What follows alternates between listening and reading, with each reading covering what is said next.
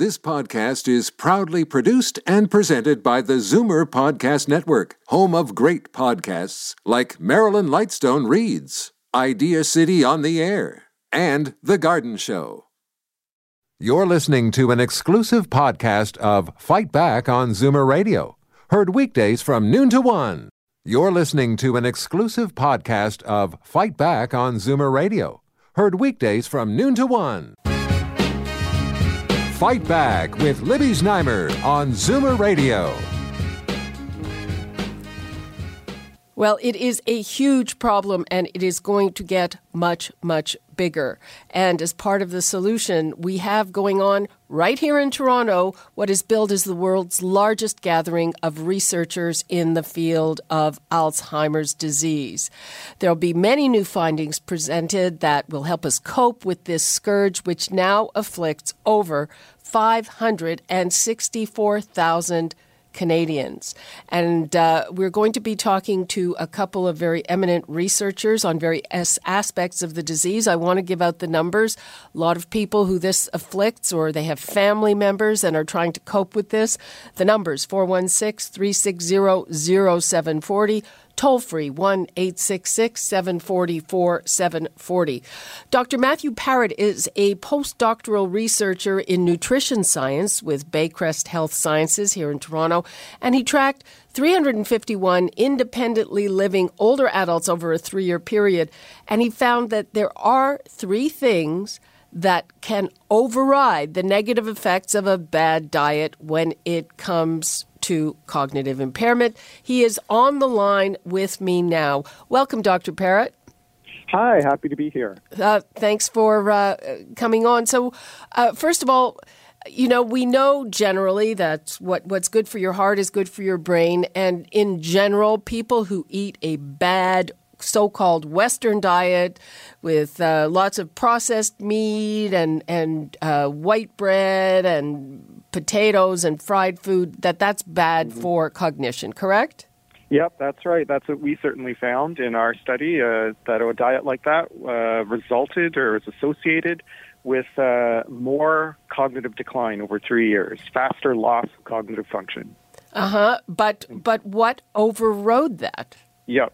And so basically, if uh, if you uh, had a lifetime history of uh, of higher education, a more socially and intellectually stimulating job or occupation, and uh, participated in socially engaging leisure activities in old age, so a whole lifetime of mental stimulation, you could partially offset the negative uh, effects of that bad diet on the associations with the cognitive decline and uh, and baseline cognitive function. So.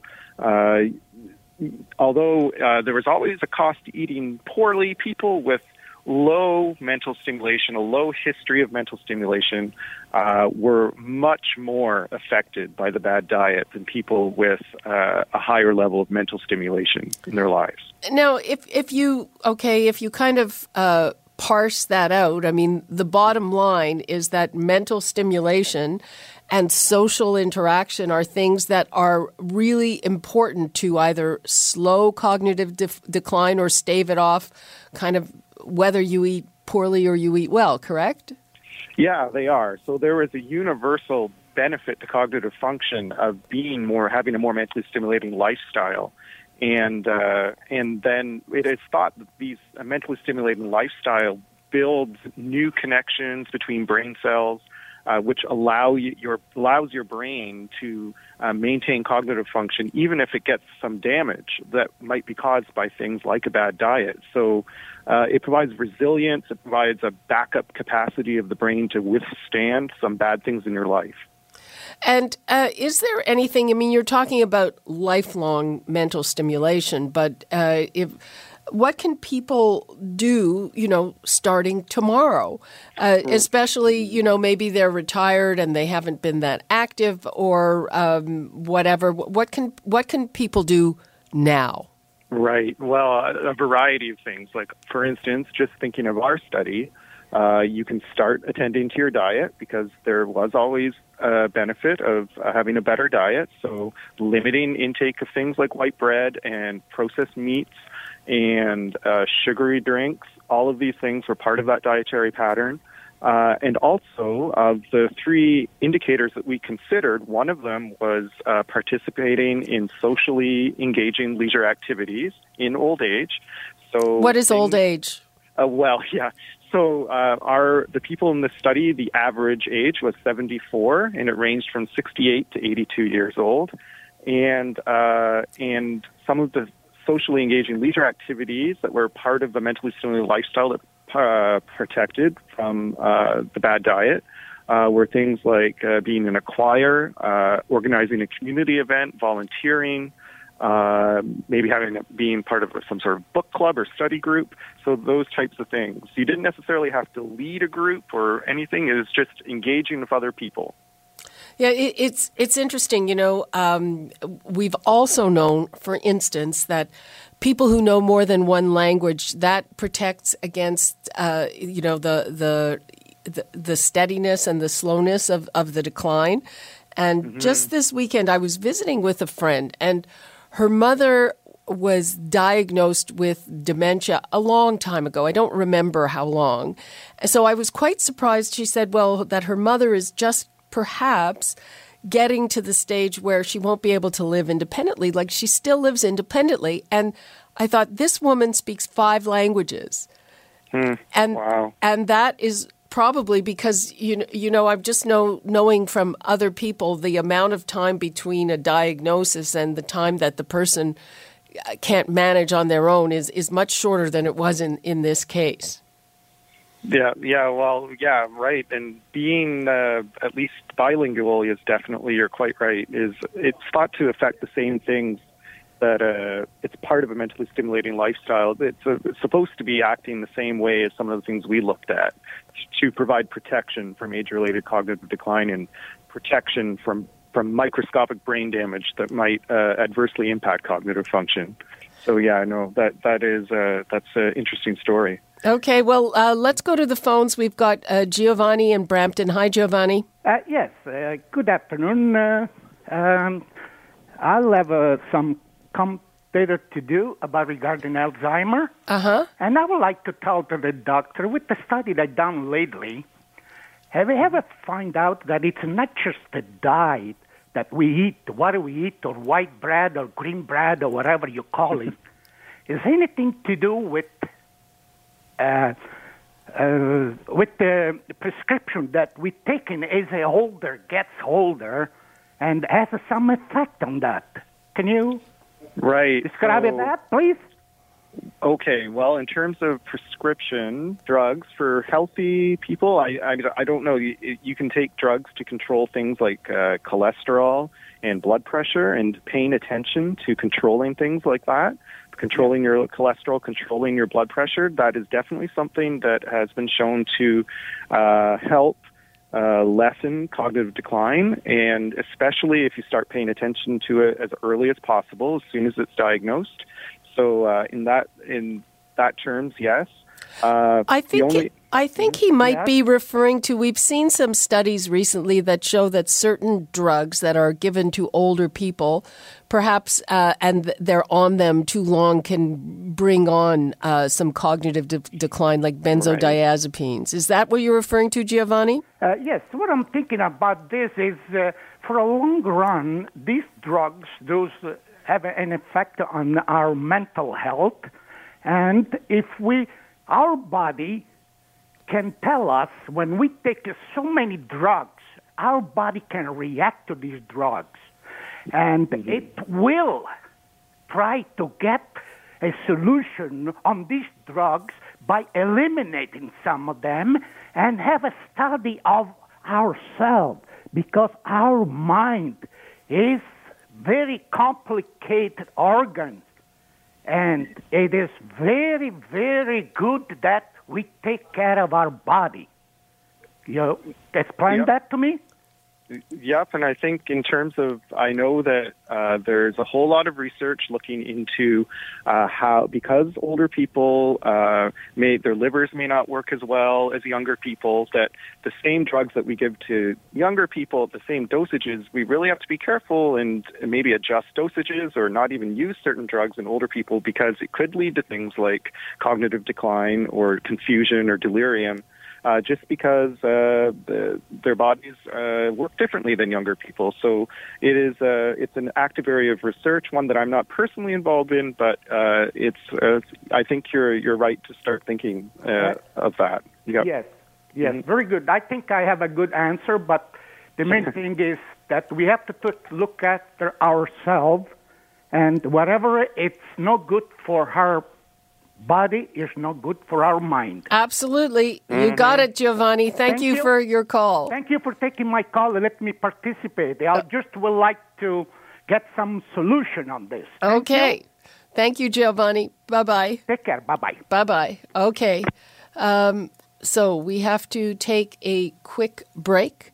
The numbers to call before we go 416 360-0740 or toll free 1-866-740-4740. Back after this. You're listening to an exclusive podcast of Fight Back on Zoomer Radio. Heard weekdays from noon to 1. Oh, no. Fight Back with Libby Znaimer on Zoomer Radio. Welcome back. We are talking about some of the findings from the Alzheimer's conference now on in Toronto. And uh, we're going to turn to another aspect of this before we go. Dr. Matthew Parrott, just uh, can you sum up in a few words? Uh, well, I think uh, that uh, it's important that people think about their diet, but also think about other things in their lifestyle. I think you need to make a lot of changes across your whole lifestyle if you're truly interested in preventing Alzheimer's or uh, maintaining your cognitive function. And these things are basically get involved, stay involved with your community, with other people, and then also uh, try to limit some of those bad things in your diet. And fruits and vegetables are always a good choice. Okay. Dr. Parrott, thanks so much. No problem. Thank you. Have a great day. You too. Bye bye. Okay. Bye. And uh, we are going to turn now to another aspect of the disease. A lot of Alzheimer's disease is going undiagnosed and untreated, and primary care doctors should focus more on using existing prescription drugs to deal with the symptoms.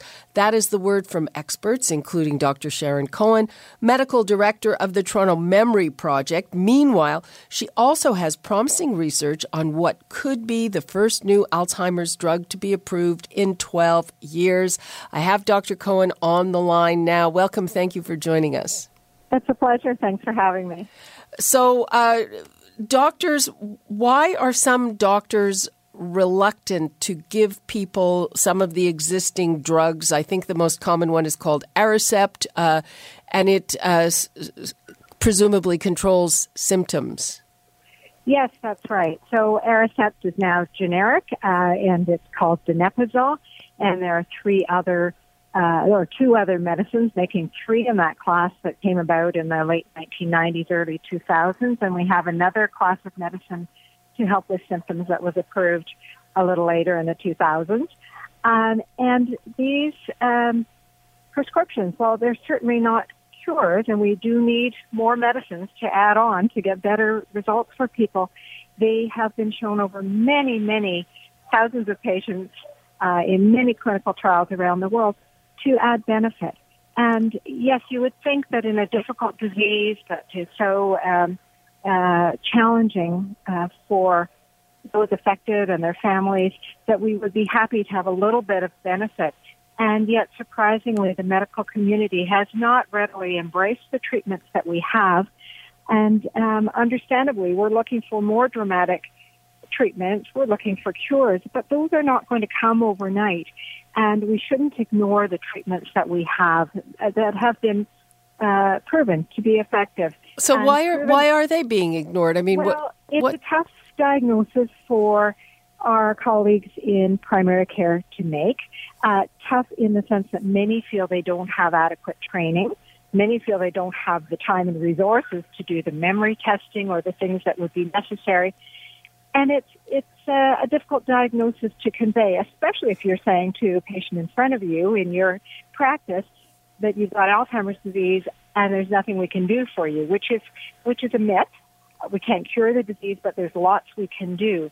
So this therapeutic nihilism, if you will, this feeling that there's nothing we can do, um, is is a myth that has unfortunately been embraced. I mean, really, there's not enough that we can do, but there are many things we can do to make quality of life better. And um, the medicines that are approved have been shown not just to help thinking and memory, um, but also to help daily function and to relieve some of the caregiver burden. And these are important aspects of dealing with Alzheimer's disease. So we're not just talking about a few points increase on a memory test. We're talking about people functioning better, you know, over the course of a year. They may get a bit of bump up in function and then symptoms may be delayed.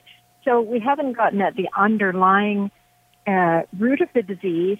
New medicines are needed for that, and many are under development in the pipeline. But the new medicines will add on to the existing medicines. They're not intended at the moment to replace existing medicines, and that's that's uh, you know getting back to your point about what? why are we not prescribing these? I think we need a whole system change. We need more education you know for the doctors we need the education absolutely and and for the community i mean people need to go to their doctors and say hey i understand there are some medicines i want to try them it's tough when you have you know a memory problem yourself and you are often reliant on your family to be your advocate and and it's very difficult for non-medical people to know how much is normal aging how much is the memory problem and this is why you really need uh, a specialist or an informed family doctor to take the problem seriously. Okay, so, why is it so difficult or why does it take so long to get a diagnosis?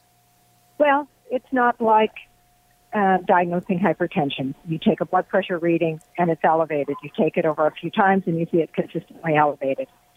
To evaluate whether someone has Alzheimer's disease really involves taking a very careful history and understanding whether there's been a story that can, that speaks to change in one's uh, mental abilities over a period of time, and then confirming that there is an impairment in memory or thinking by doing various cognitive tests. Um, that takes a little bit of skill, and it certainly takes some time. It doesn't fit very easily into a 10 minute visit in a family doctor's office. And um, so I'm not wanting to bash my colleagues in family medicine. I think they're charged with an incredibly um, broad task in healthcare. But this disease, we have to uh, accept is going to be more time consuming. We need people to rise to the challenge. Um, memory specialists and specialty clinics need to, you know, offer their hand more collaboratively um, some family doctors will acknowledge they don't have the knowledge or skills to diagnose and then are willing to refer to a memory clinic. But how frustrating to find the waiting list might be six months to a year. So we really have a systems problem. And we Not to we, say that there aren't solutions, but we need to tackle this. Yeah, and we, we need more gerontologists. Yeah, people. or neurologists. I'm a, I'm a behavioral neurologist. I run a memory clinic. Um, many of us can be involved in in the solutions. Um, but um, you know, one solution that we've come to in our memory clinic, which is one of the largest memory clinics in Canada, is right here in Toronto, is that people who are interested in um, in being proactive about their health can call us on our hotline. They don't have to wait for their family physician to refer them. Sometimes people spend a lot of time trying to convince their primary care physician that there's a problem. And um, we think people should be able to call directly. We can facilitate that referral either through our own contacts with the family doctor or there may be a research opportunity for those individuals. And that, that's great too because we're all about trying to further uh, uh, new treatments. Okay. Um, sadly, people need to often be on existing treatments to benefit from new treatments. And so if if they haven't been diagnosed, haven't been started on treatment, we're losing time in a progressive disease. Okay, let's uh, let's take a call. We've got Dorothy in sure. Toronto. Hi, Dorothy. Oh, hi, Libby. Thank you for having the doctor on. Thank you, doctor, for what you're My doing pleasure. For Alzheimer's, and I know it's foods and all the different things that cause it. But do you think too that when someone has Alzheimer's and they're disagreeable with the, their family or whatever, that they should be left alone a lot and they say, well, they fight with everybody and leave them alone. Isolation is what makes the disease worse. Do you believe that? Yes, I do. I think that every case is a little bit different. You don't want to overwhelm people with too much activity and stimulation because that can can uh, escalate agitation. But leaving people alone with no activity and no social interaction is almost certainly a bad thing. You know, the brain needs stimulation. People need uh, social interaction, whether they have Alzheimer's disease or anything else. And so I would say leaving people alone is not the solution. But what the right activity and the right what the right amount of activity might be for any individual is something that a memory doctor like myself might be able to help with. What about taking them out and getting them under trees in parks? all the oxygen from the leaves of the trees, getting them under things like that that are nature and wholesome and bringing them oxygen. Do you think that's a really good idea? I think being out in nature is a wonderful way for all of us to be. And, uh, you know, whether it's the oxygen from the trees or just enjoying the, um, the atmosphere uh, and doing it with somebody, uh, brings benefit. So absolutely. What you about know, uh, uh, sorry, what about ahead. what about Thank some you. drugs that reduce agitation for people? Sorry, drugs for education. Agitation. Sorry. There uh, are some for agitation. There are there are some medicines that are helpful for agitation, uh, and uh, again, these tend to be underprescribed. We have you know, great fears about side effects in the medical community. Of course, we want to do more good than harm, but agitation is not benign. It, it harms people. It interferes with other people being able to care for them. It interferes with relationships. And if someone's agitated, you know, either because they're fearful, uh, paranoid, uh, whatever it is, they feel their privacy is being invaded, that's a very poor quality of life situation for that individual. So agitation absolutely should be treated if it's interfering with quality of life or care. And again, there's under treatment of agitation. So uh, we've got a lot of work to do uh, helping our, our physician community understand that we need to be treating uh, a little bit more aggressively Oh, doctor, excuse me, could I ask you as well that this really concerns me? The oils, like the petroleum oils that a lot of the foods are cooked today, um, they stay in the bloodstreams. It's going to the brain and to the stomach. Um, shouldn't we be telling people that they should be using like pure, uh, pure oils and not the bleached flour and rice and, and sugar? And too much white bleach salt, uh, all the chemicals that they use with the products that people use every day, like sugar and salt and flour and and even potatoes. That Potatoes are good for you. It's how they're cooked. If they're in deep fat. Uh, yep, I think we get the the question, doctor. Yeah. So diet is going to be, or dietary pattern will be one part of the brain healthy lifestyle. Um, you know, usually doesn't boil down to one specific ingredient, one particular oil. It's more the pattern of, as you heard from your previous uh, guest, uh, you know, fruit and vegetables, not too much animal fat. Trying to follow something like that makes a lot of sense in terms of keeping the heart and the brain healthy. But that's only going to be a piece of the puzzle, and it's going to take a number of things in lifestyle and probably medicine to um, prevent and to treat Alzheimer's. Okay, Dorothy, thanks so much for your call. Um, we only have a, a, couple of minutes left. Dr. Cohen, do you want to tell us a little bit about this new drug you've been uh, working on? Yes, for sure. Um, the, the drug is called intepirdine or RVT 101. It is a drug under development by Axovant Sciences. And um, I'm a participant in the sense that I'm one of the investigators uh, around the world who's involved in this. This is a multi-center study, and it's a late phase study, meaning this study we're doing is a confirmatory study to confirm the benefits already seen to individuals in Alzheimer's disease in an earlier uh, version uh, of uh, this of this similar study. And so we're in phase three, and if the results are successful, um, then the package goes to the regulators, to Health Canada and the FDA, to see if this might be uh, a next drug on the market. Um, this is a study that individuals can participate at our site and other centers. We're at Toronto Memory Program. Um, you can go to our website, find out how to participate. It's the Mindset Study. That's the name of the study. And it's one of many studies that allow people to do something about Alzheimer's disease. And uh, we're very, very indebted to all of our participants who, who stand up and want to do something more. Okay, I think uh, that's a good note uh, to wrap things up on. I guess the message is uh, first of all, I know it can be difficult to diagnose and you can get uh, resistance from the person it's actually affecting, but try to get it diagnosed as much as you can and, and don't assume that, that there's nothing you can do. There Absolutely. are things to do that will slow the progression, and those things are important to be done, correct? Absolutely, or at least slow symptoms down. So uh, that you know, treating symptoms is very important. You know, if you have a headache, you treat the pain. There may be a, a need to look for the underlying cause, but you don't ignore the pain.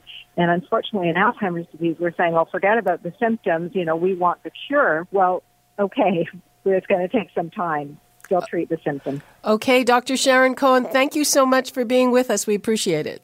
Absolutely a pleasure. Okay. Have a good day. Thanks. Bye bye. You're listening to an exclusive podcast of Fight Back on Zoomer Radio, heard weekdays from noon to one. You're listening to an exclusive podcast of Fight Back on Zoomer Radio, heard weekdays from noon to one. You're listening to an exclusive podcast of Fight Back on Zoomer Radio, heard weekdays from noon to one. You're listening to an exclusive podcast of Fight Back on Zoomer Radio heard weekdays from noon to one. This podcast is proudly produced and presented by the Zoomer Podcast Network, home of great podcasts like Marilyn Lightstone Reads, Idea City on the Air, and The Garden Show.